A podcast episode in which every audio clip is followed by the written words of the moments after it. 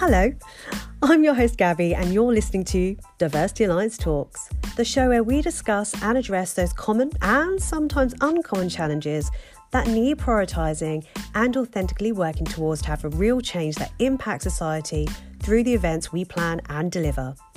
To help us on the journey, we speak with diverse people who have lived experience of how inclusivity, equity and accessibility directly affects them in the workplace, events and beyond, as well as speaking with experts who work to make those communities' experiences better so that we can learn from them.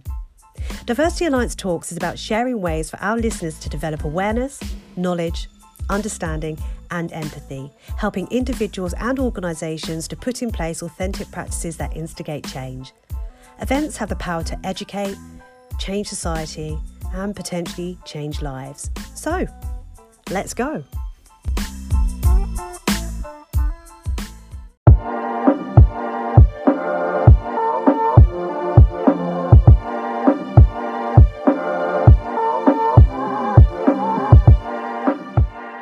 Focus for Diversity Alliance, but also in the inclusivity calendar, as it were, is about honouring men. And I was particularly touched by this particular subject matter and the fact that we are focusing on this, because I've worked quite a lot with, or been approached quite often by, white male leaders or men in general around how they can engage with EDI, number one, but also reaching out to say that they sometimes feel unheard, sometimes attacked, and that they have to always put on this kind of front of strength when actually sometimes they need to be vulnerable too. And I found that really interesting, and I feel like it's about time that we did hear from the men of our industry and the men in the business world to talk about what we can do to support each other, how women can support men, how men can support men, and actually what is going on like in men's heads, because also a woman, I don't know. I'm also not that bothered, but at least you're honest there, Gabby. No, I'm interested in this sort of like capacity, but definitely not in a dating one. I'm like, you crack on, pal. Whatever. Yeah. Just to clarify that. So got a wide range of really interesting guests, and I've known you for a number of years, worked with you for a number of years. You were actually there at the beginning of my events career, actually. And I remember that well. God, that was more bubbly person. God, that was an egg, wasn't it? If I remember correctly, God, many moons ago. Yeah, I just remember you were like really easy to get on with. Oh, bless you. Yeah, and just enjoyed your company, and so I thought you'd be a great. Oh, thank you. And I thought you'd be a great guest on this, because from a different perspective, the background that you have that we're going to delve into a little bit more, and actually experiences that you've had in our communities, the education system, and also in the professional world. So why don't we kind of jump back to an earlier conversation that we had actually, which was, and I loved this because it's true, that when you see those questionnaires or those surveys with ethnicity boxes, you're like, I don't know which box to tick. I don't know how many boxes to tick. Yeah. And it continuously changes, doesn't it? I mean, I remember, from a very young age when you had to fill out like a UCAS form or something like that. And it asks you, your ethnicity background. And being Asian, there wasn't really, I always classify myself as being British, because I was born in Britain. But then, to see me, it's like, well, what's your ethnic background? Okay, so my ethnic background is from where my parents come from, naturally.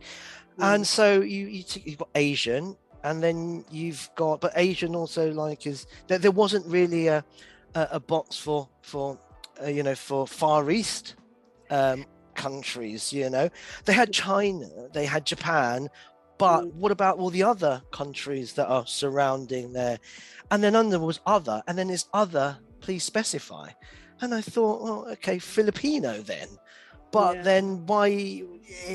And then the next form changed again, and it was all different, tick boxes. And I'm like thinking, God, it literally is kind of like you're putting everybody into labels again. And but this is society, and this is how we kind of, unfortunately put silos up by labeling people. How challenging for you growing up and even now has just identifying, I'm going to say something silly here, identifying and describing your identity. Yeah, that did make sense. Yeah, like, no. What impact has that had, if any? It was challenging sometimes. I mean, coming from the second generation Filipinos that came over, and when I was growing up, there was not much known about Filipinos. You know, my parents came over at the height of when there was a need for nurses, and it was... That's a familiar story now. Well, very familiar story, isn't it? Even now, it's happening. Even now, it is happening again, where the floodgates are, we require more nurses. But there was a big surge of Filipino migrants back in the late 70s of people coming over from the Philippines, because a lot of them were trained as nurses in the Philippines, because it was one of the very big occupations that a lot of adults did back then. And I was kind of almost put in that sector that your parents were nurses naturally, but also cleaners as well. And that kind of really hit a nerve with me one time when I was very young, and I went, and I was lucky enough to go to a private school because my parents worked silly hours to put me through private school. And I remember vividly this boy in my class who was very wealthy, lived on the road next to Millionaire's Road, which is known as Bishop's Avenue in London. Bishop's Avenue, walking down there going, I mean, the houses there are fantastic. But out in the playground, when we were all playing, nothing to do with what he said next, he just turned around and said, "I saw your mum this morning, she was cleaning my room." Oh, that kind of really, as a child, I then felt really, really small. And it still to this day echoes in the back of my head. But why did you need to say that? What benefit was it? And yes, it can be excuses. We were kids and you don't know those barriers quite yet. But I remember myself, so young, feeling like I don't belong here, because I've got going to school with parents who were lawyers, solicitors, had their own firms, people who had huge businesses, who had second homes in like Saint-Tropez and going on luxury holidays. And there's little, sorry, go on. And then there's little me, just with my parents who, was a nurse.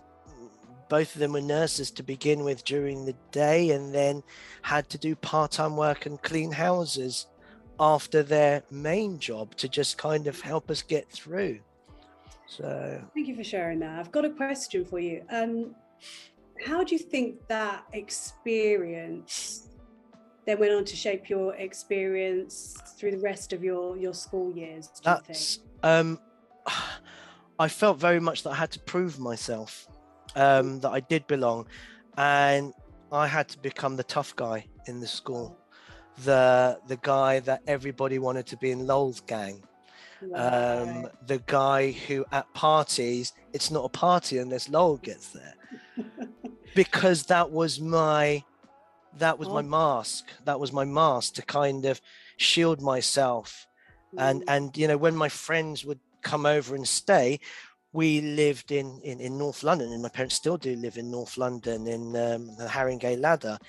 It was, not even a quarter the size of some of the houses that my friends would, when I went to stay at their houses. And in some ways, at the start, I was a little bit embarrassed about it, because, as you were as a child, you think like, why don't I have a big house? Why are my parents not? And later on, obviously in life, you realized, those things don't matter. Because later on, as I grew up, my confidence started to grow, and I found that my classmates enjoyed coming round to my house more than me going round to theirs, because it was, again, something different for them. They were in the real world as such, you know. They experience things that they never experience, you know, like sharing a room with your brother, for example, or, you know, why does your aunties live with you as well? You know, and I lived with two aunts as well in that house, and, you know, and it was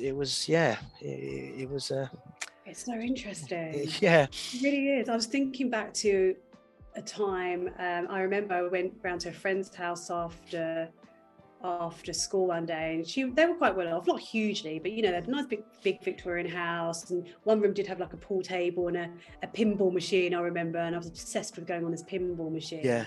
And I must have been about 9. Back in those days, like, you could walk around by yourself, like you walked to school by yourself, like we did walk to school by ourselves, and you know, go out by ourselves in the neighborhood, as long as you kind of got back before it was dark, was usually the saying. And I went round to my friend's house, and I don't know how, I lived with my grandmother at the time, and I don't know how my grandmother found out I was around my friend's house, but she came round to knock for me and collect me. And my grandmother actually suffered from schizophrenia, so wasn't great necessarily at looking after herself, and obviously clearly had mental health issues. And I just remember the shame I felt when she came to the door. And now I look back and I feel awful, because I have a better understanding of what absolutely her experience was. But as a kid, you don't get it, do you?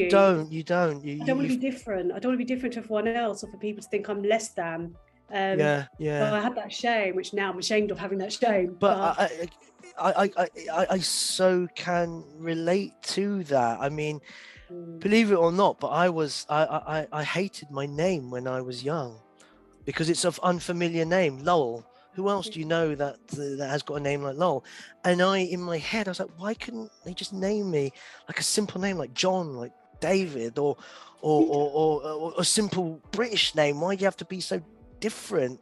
But now, as you get older, you realize, do you know what, that those differences is what makes me, you know, me having my exotic name now, that people tell me, oh, that's a really nice name, you know. And I'm like, do you know what, it is a really nice name. And I'm now thinking, thank you, Mum and Dad, for naming me. But as a child, you just don't, you're so pressurized to try and fit into everything that's around you, and it's difficult, I know, with kids, and the pressure that's put on kids nowadays with social media and things they see on TV. They have to fit in, and to be different is something that's frank. No, it's not. You know, we've got to start at I think, you know, at the childhood stage, to teach kids that, you know, diversity is good, you know, inclusion is good, not when people are universities, and because that's what a lot of companies do, they go into universities and do it at that level. I think it needs to start far earlier than that. It does, but you know what, I feel like I need to start with educating the parents, though, because at the end of the day, as a kid, you pick up on what you hear the adults say, you pick up on surrounding, you pick up on facial expressions and body language when you see their reaction to something on the TV or a piece of news. And that's the stuff we pick up on as children that I think parents don't realise. So actually, I kind of almost think that, until, no offence, but until the next generation have gone, there's still going to be a little bit of that, because I feel like millennials are a bit more, particularly younger millennials, are a bit more flexible on this. Gen Y, Gen Z are definitely much more all over this. And I feel like being a bit different now is encouraged and celebrated, and actually people stick up, like I see younger people stick up for each other a lot more around their sexuality, around their gender. I agree so much. I think the whole allyship is so much more seen with you know, the millennials now, because they kind of a bit more accepting of each other, whereas I know back then you were put in a silo, you were put in a, you know, in a box, and that's how people are meant to perceive you, because you're that type of person, or you're that color, or you're that religion, or you know, and unfortunately we are you know, taught to judge people, and it's something that we need to try and unteach. You know, when you see someone walk down the street, you immediately have this perception of what they're going to be like, or what they're going to say, or what even their religion is sometimes. But you know, when you start speaking to them, you actually realize there's nothing like what you thought they were going to be, that they are probably more like you in many ways.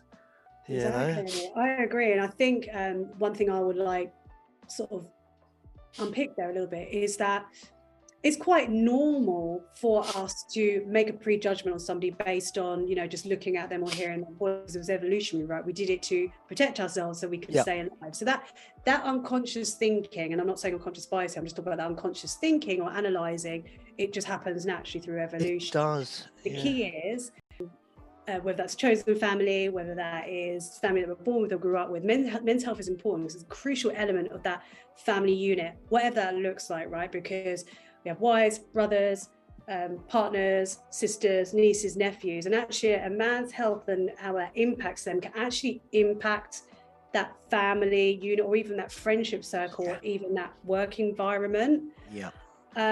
So what I would want to know is, like, is there an experience that you've had or conversations that you've had with loved ones about mental health challenges or difficulties? Yeah, any conversations that you've had, or is that something that perhaps being, you know, second generation or first generation, you British born, that's something that's not addressed with, you know, parents who weren't born in the UK? I'd like to know either way. I think it is very much more of the latter of what you said. And being, you know, second generation. I'm a person who wears my heart on my sleeve. I'll tell you how I feel. I'm the type of person who bloody cries at EastEnders when there's a sad moment, you know. But from, you know, my parents' generation was very different. You know, emotions weren't really shown as such. If you were upset, you never really were, not necessarily allowed to, but it wasn't kind of accepted that you were feeling sad, or I don't like myself at the moment, because it was always then shunned to one side and said, oh, stop being silly. Yeah. Or, you know, or you know, you'll be fine tomorrow, or, you know. How did you become good at expressing your emotions then, do you think? Where did that come from then? If I had to teach myself, really, that in every situation, there's always a result, and you have to make that conscious decision of how you're going to use that experience, whether it's going to be negative or a positive one. And there are so many situations where, you know, an occurrence has happened, or, you know, a child has done something wrong. Oh, it's because they were brought up that way, and later on in life they do something really bad, but you know, they were treated really bad as they were young, which is acceptable to some degree, but that individual has that decision to make. Well, I was treated like this when I was young. Does that mean then I have the excuse to treat others badly? But I don't think it should be that. It should really be. And then this is me, is that try and find the good in everything, because yes, what you're experiencing is painful and hurtful, but what am I going to do so that the next time this happens to someone else, I don't do what that person did to me to make them feel like I felt. And it's difficult. It really is difficult to take yourself away. Yeah. And you have to have that self-reflection piece, and you have to be able to be honest with yourself, and actually just take a moment to sit down and identify why you feel a certain way. Is it a behavior pattern or a coping mechanism from when you were young? Has this person actually really done anything that's that bad or to offend you? And you need to understand yourself better, I think, to be able to have that empathy for other people. Absolutely. And to understand how you react to situations. And I'm still learning every single day, you know, now that I'm, you know, father of two lovely boys. There are situations that I think when I was growing up, you know, when I'm a dad, I'm not going to be like that. But then sometimes I hear my dad in me, and but that's just because we are a product of our upbringing, of our society. And I have to take a step away and say, oh, do you remember that time, Lowell, that you said you're not going to be like that? And you do. I find myself going into that situation, you know, because kids will be kids. They drive you up the wall, you know, but you have to kind of like step away. And I always say sorry to my kids if I upset them. They've been naughty. I shout at them, never smack them. Oh God, when I was younger, I got whipped. You know, I think that was it. Slippers were out. That was it, you know, but I've never smacked my kids. And I always said I never would. And that's the one thing I'm grateful for. I was smacked when I was a kid, when I, you know, I was naughty. You know, but I always apologize to my kids if I've shouted at them, because I think it's important to say sorry when you've hurt someone, regardless of what they've done. To say sorry, to say, I didn't mean to hurt you, is a massive thing. Those three words, I am sorry, can mean so much to someone. If you go and hurt someone, even if it's by accident, you know, and don't say sorry, that person is scarred. That person sees you in a different way, in a different light. I would add on to that as well, the reason why you reacted in the way that you did as well. So that I'm saying the words, I'm sorry, is incredibly important, because some people skirt around the apology thing and I well, the reason why, but the sorry piece needs to come first, but then also explain why you acted in that way and how it can change in the future is really important. So we talked about the family unit a little bit. Now talk about friendships. I'm always interested in friendship groups and best friends when it comes to men, because as women, quite often you always have like a best friend and you have like a girly friendship group, and we've got that like support mechanism and support network around us. I'll be interested to learn of your approach, or even what you've observed about the male approach to kind of friendships and friendship groups and how you support each other. I think with and it is very much, you know, a lads kind of situation when you've got a bunch of friends together, you know, lads will be lads. And you know, I've had friends who I've, you know, not friends with because they've changed over time.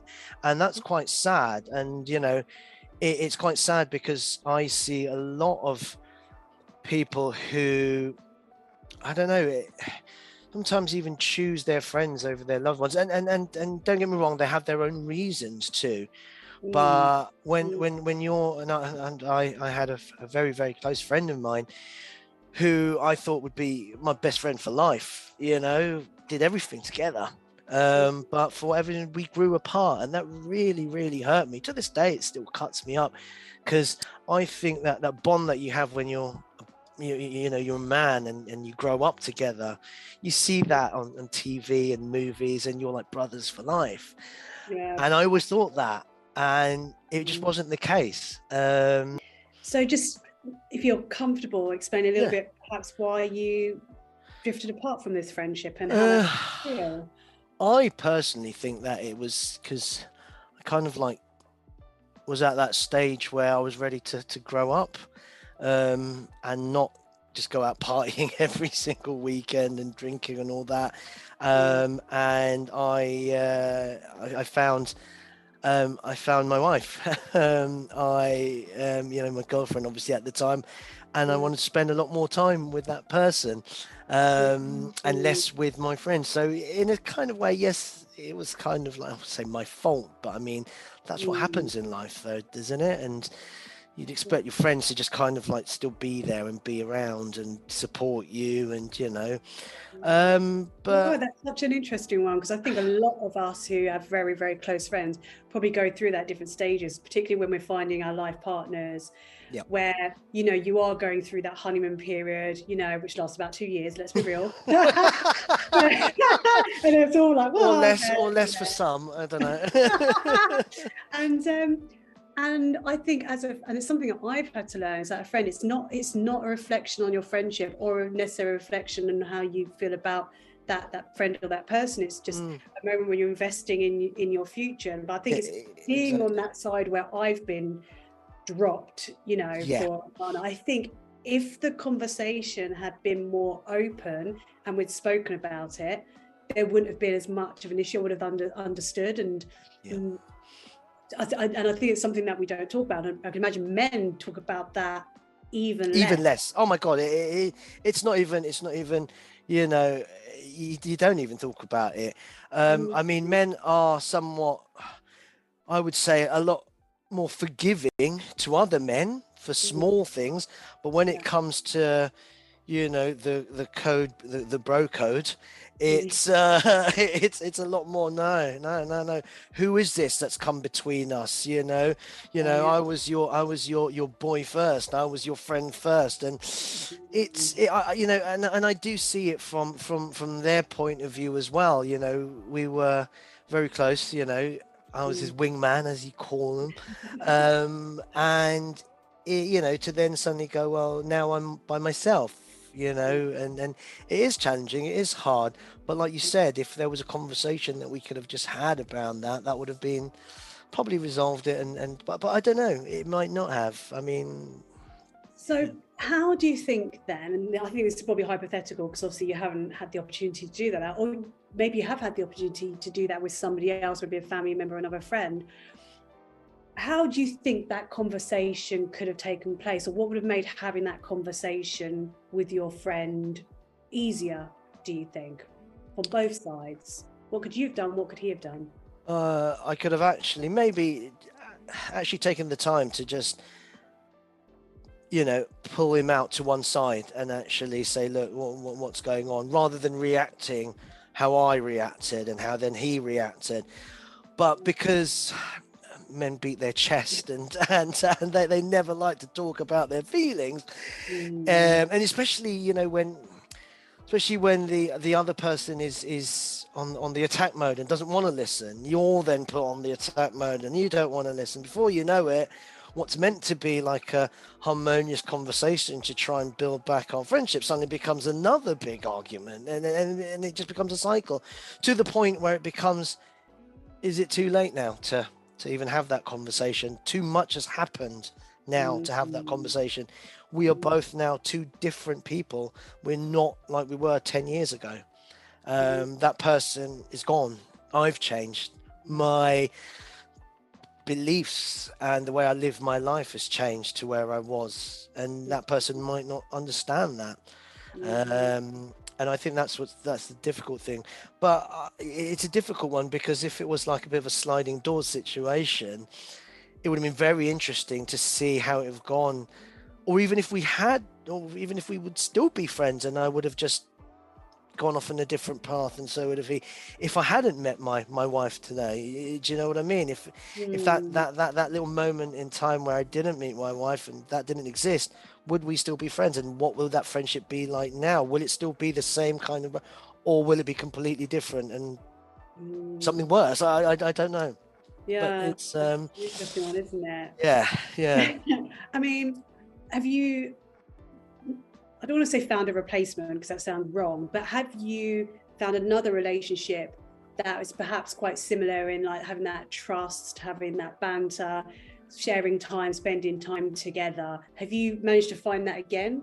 With I don't think I've ever found that again in another guy, because this is cliche, but my best friend is my wife. I mean, there's no one else I'd rather spend my time with. And it's funny because, like, you know, you hear all these things, you know, during the pandemic and the lockdown, and couples that were forced to kind of like be in the same room for like 12 hours on end.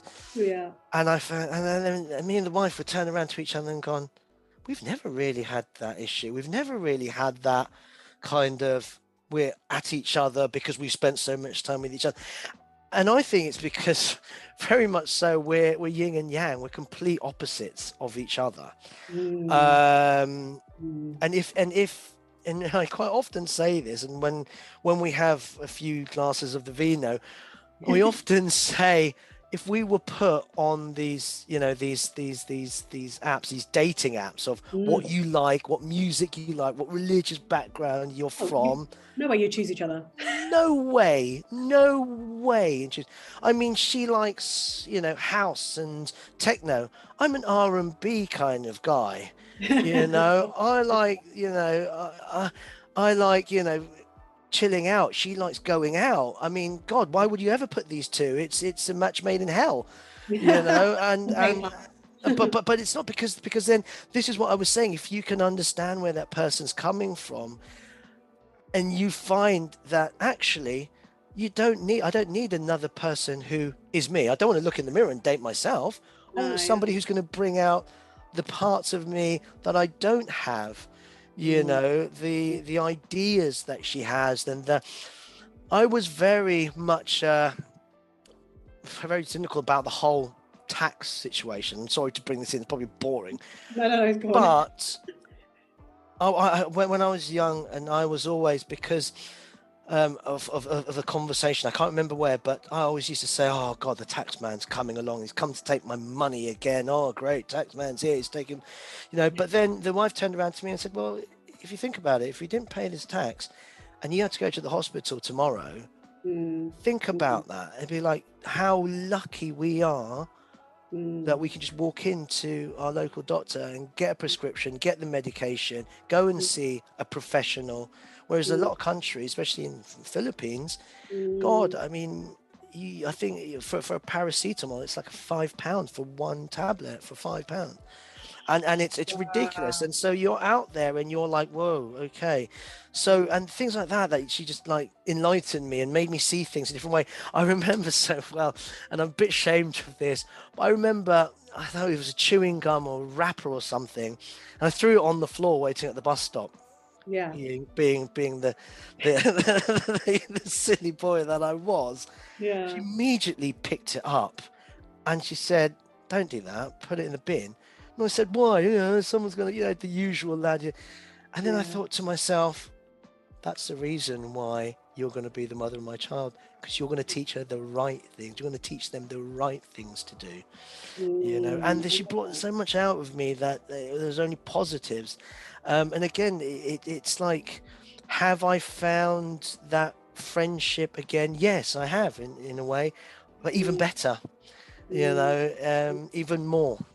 I think that's what relationships are about, whether it's friendships or, you know, romantic relationships, in that they should kind of add to our lives. It should help us to be the best version of ourselves and give us different points of view and teach us things that we don't know. As you said, we don't need carbon copies of ourselves, and we're not going to grow as a human being or a person in that way. So I think that's really good that you highlighted that. I'm going to go back to the friendship piece though, because how difficult, I know what my perspective is on this, but I'd like to hear Mel's perspective. How difficult is it when you get to the kind of like married kids, or you get to that kind of like middle-aged, to make actual friends? How easy or difficult is that, and from your experience? I think it is a lot more difficult, because men, I don't know, I mean, men can be just as picky, sorry, forgive me for saying this, but just as picky as women are when it comes to friendship, because, you know, they always say that, you know, men get on along with men, but they get on with other men a lot easier, I think.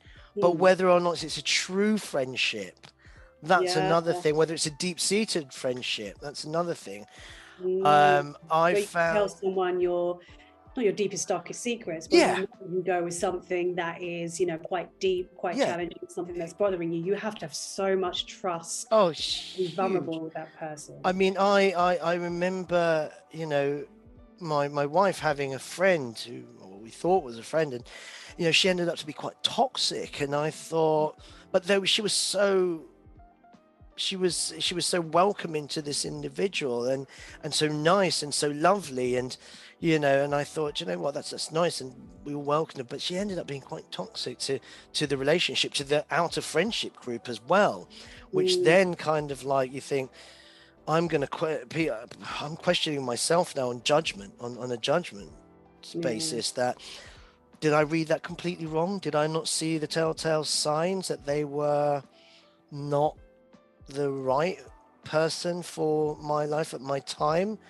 Because if my friends who have been, you know, friends for years, don't like them, is that a telltale sign or something? But then you try not to second guess yourself, because you want to prove that you make the right decisions. Yeah, but I feel like everyone comes into your life to teach you a lesson, whatever that might be, right? So that is true.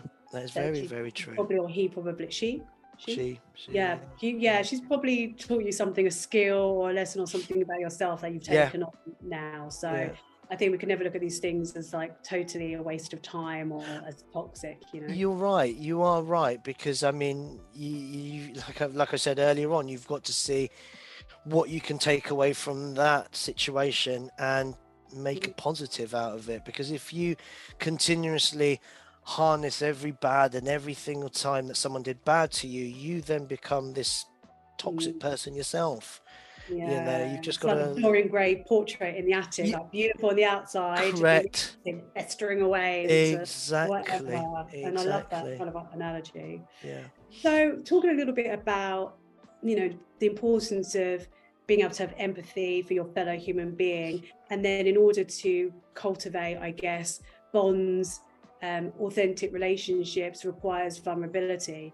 And I think we talk about empathy and vulnerability a lot in our personal lives, but when it comes to business, there's a lot more stigma around what empathy means and how important and whether it's beneficial to actually show empathy.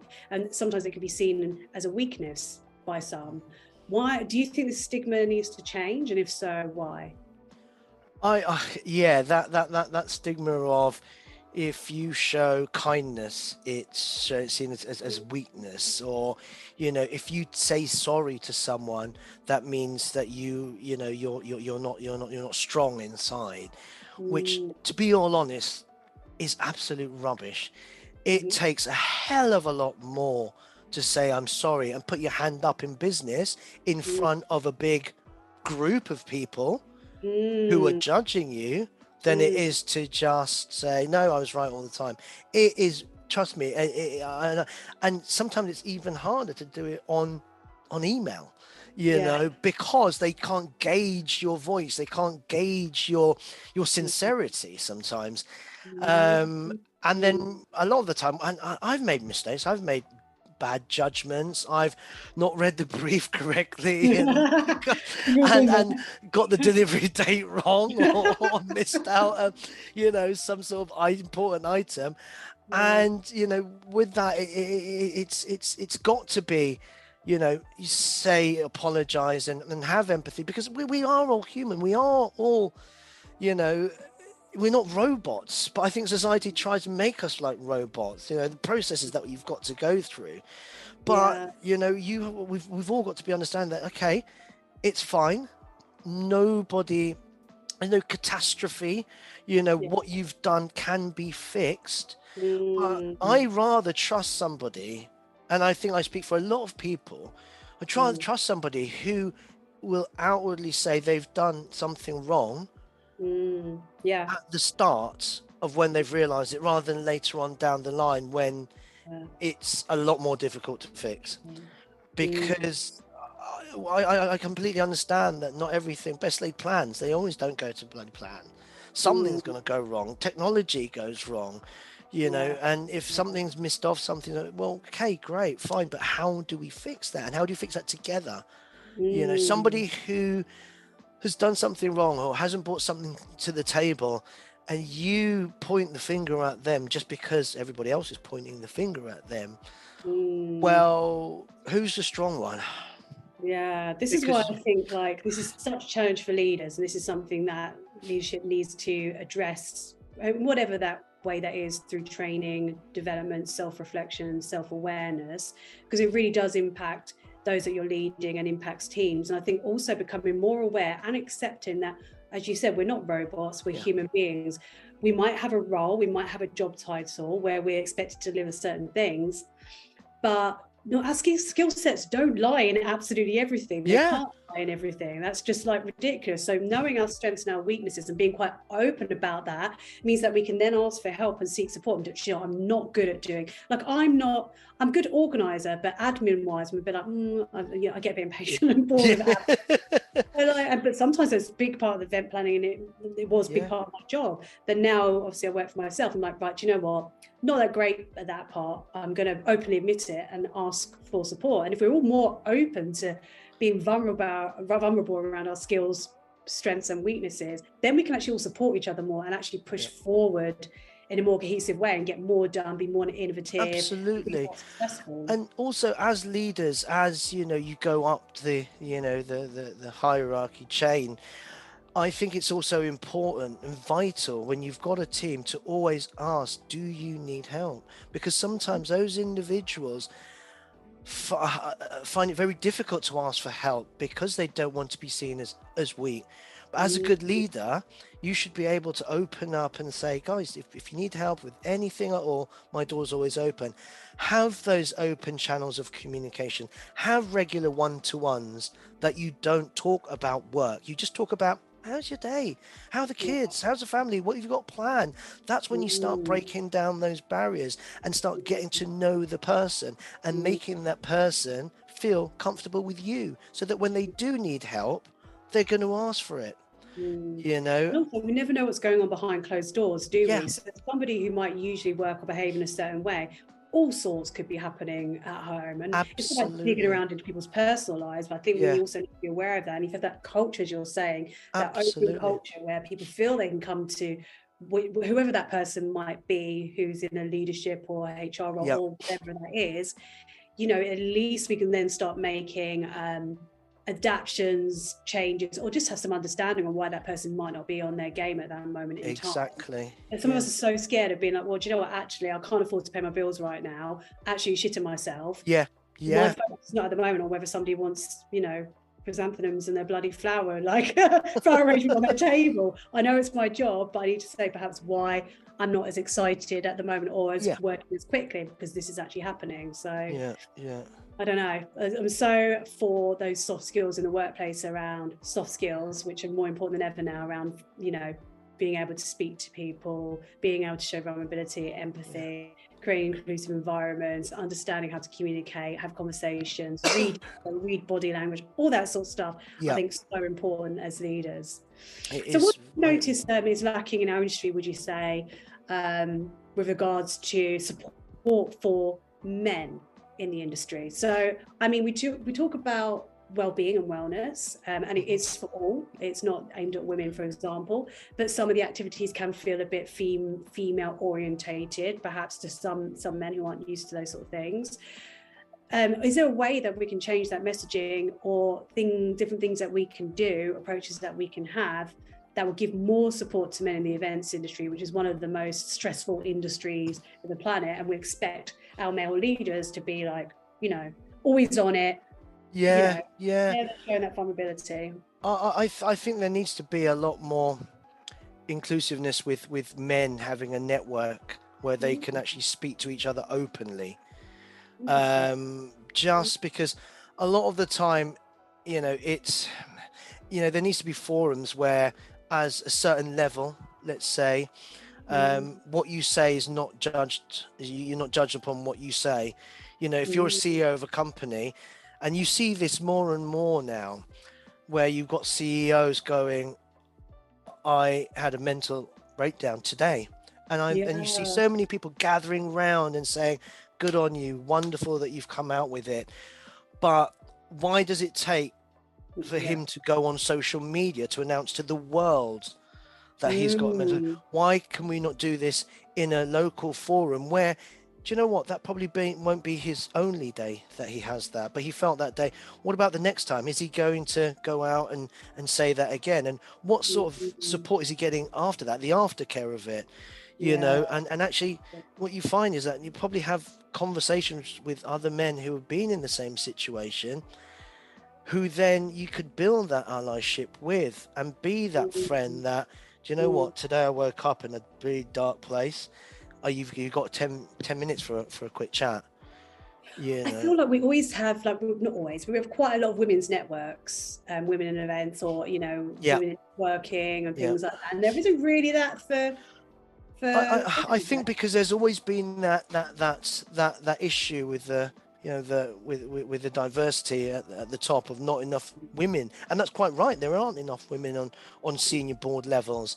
Mm. But also as well, it's that worry, I think, that, oh, if we start concentrating on the men, that means we're taking away the attraction of this issue with females. Well, no, there is an issue there. But also, let's not forget about the men on these levels, well, because it's stressful as well, and there are people on C-suite levels that really do champion female in power, and I'm for one that always power love to see.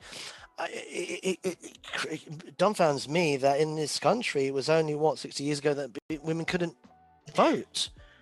And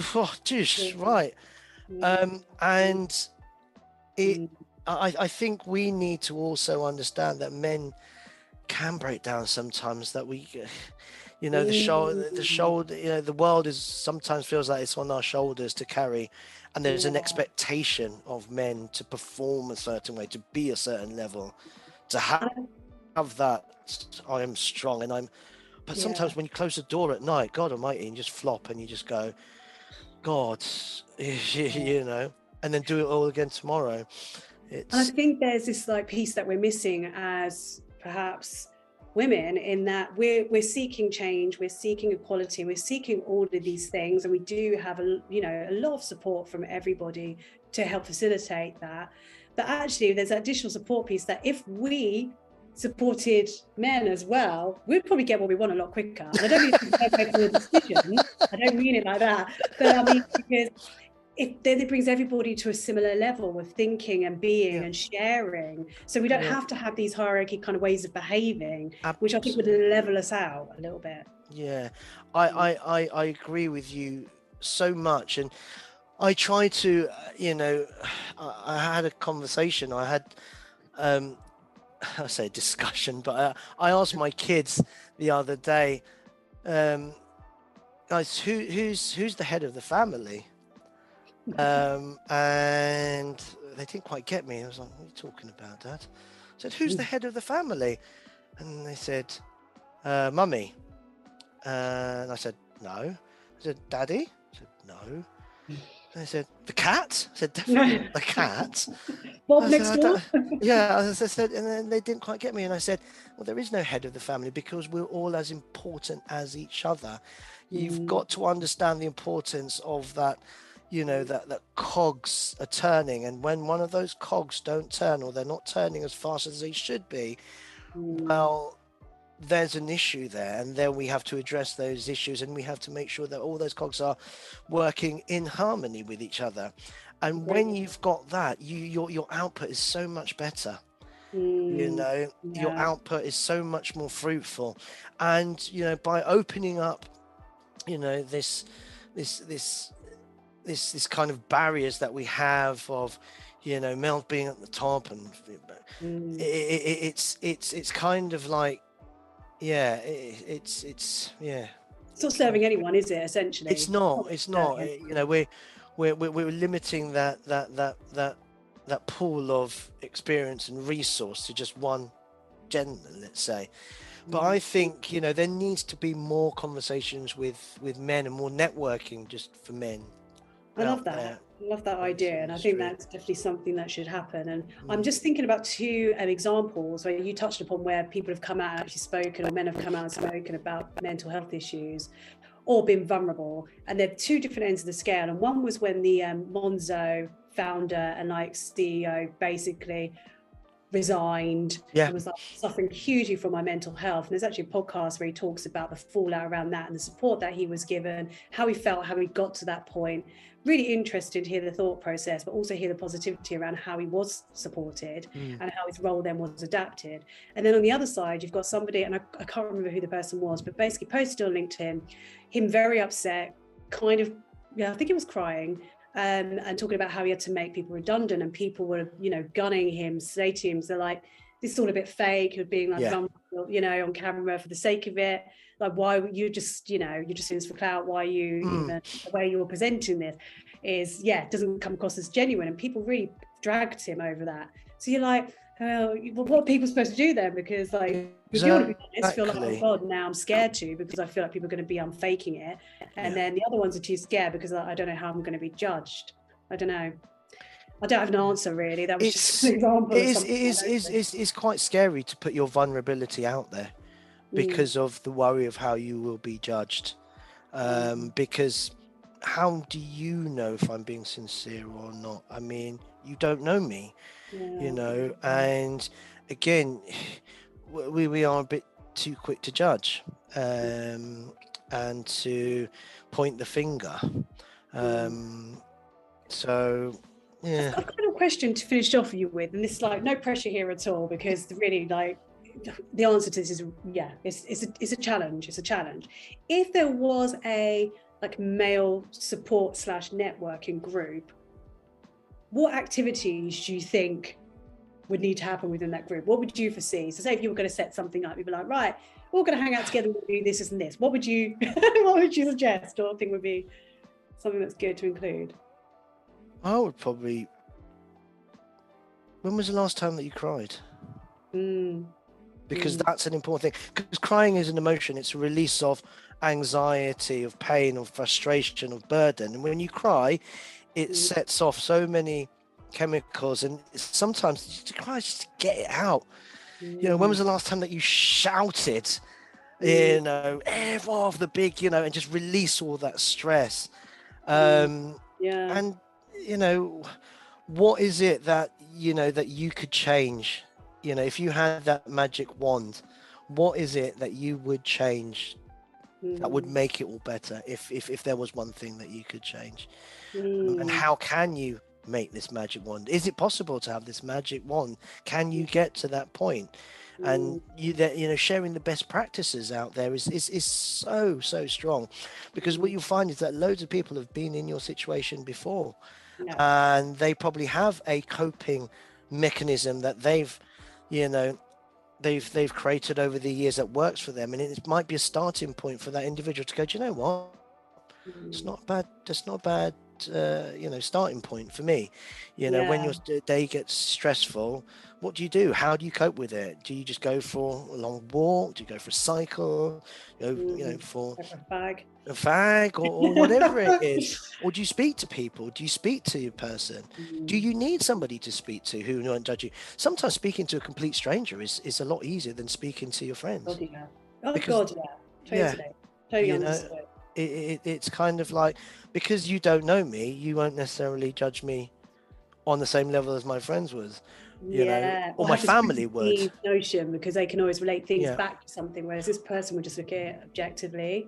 But I really would envisage sort of seeing some sort of conversation where people can have a safe environment to share. I've obviously have like sessions around people sharing their stories around vulnerability or experiences that they've gone through and the experiences that they're still in or have come out of, so everyone can see, as you said, we've probably all got similar things going on here. Absolutely. Like nothing to be ashamed of, and then practicing how to actually have conversations around this and how to share vulnerability, so kind of teaching those skills. I think I'd also like to see that where you leave your title at the door, whether you're a CEO, whether you're an executive, whether you're an intern, leave your titles at the door, because here they don't mean anything. We are just human beings. We just, you know, people here that have a pain inside that we need to release, whatever the pain that is, whatever that, you know, anxieties, whatever that difficulty that you're having inside, leave your titles at the door, because we're just all equal here.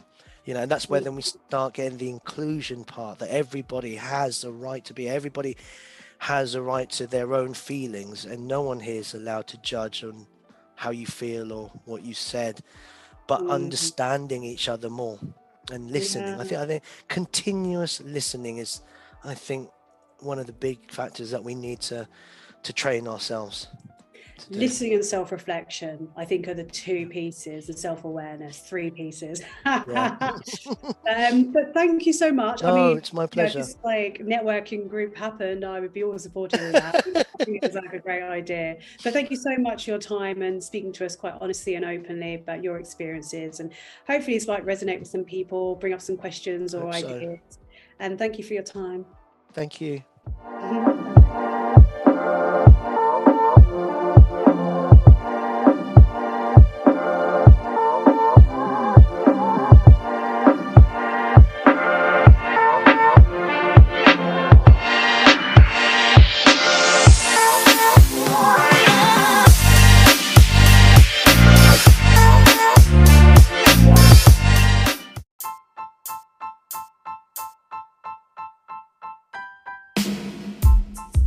Hello, I'm your host Gabby and you're listening to Diversity Alliance Talks, the show where we discuss and address those common and sometimes uncommon challenges that need prioritising and authentically working towards to have a real change that impacts society through the events we plan and deliver.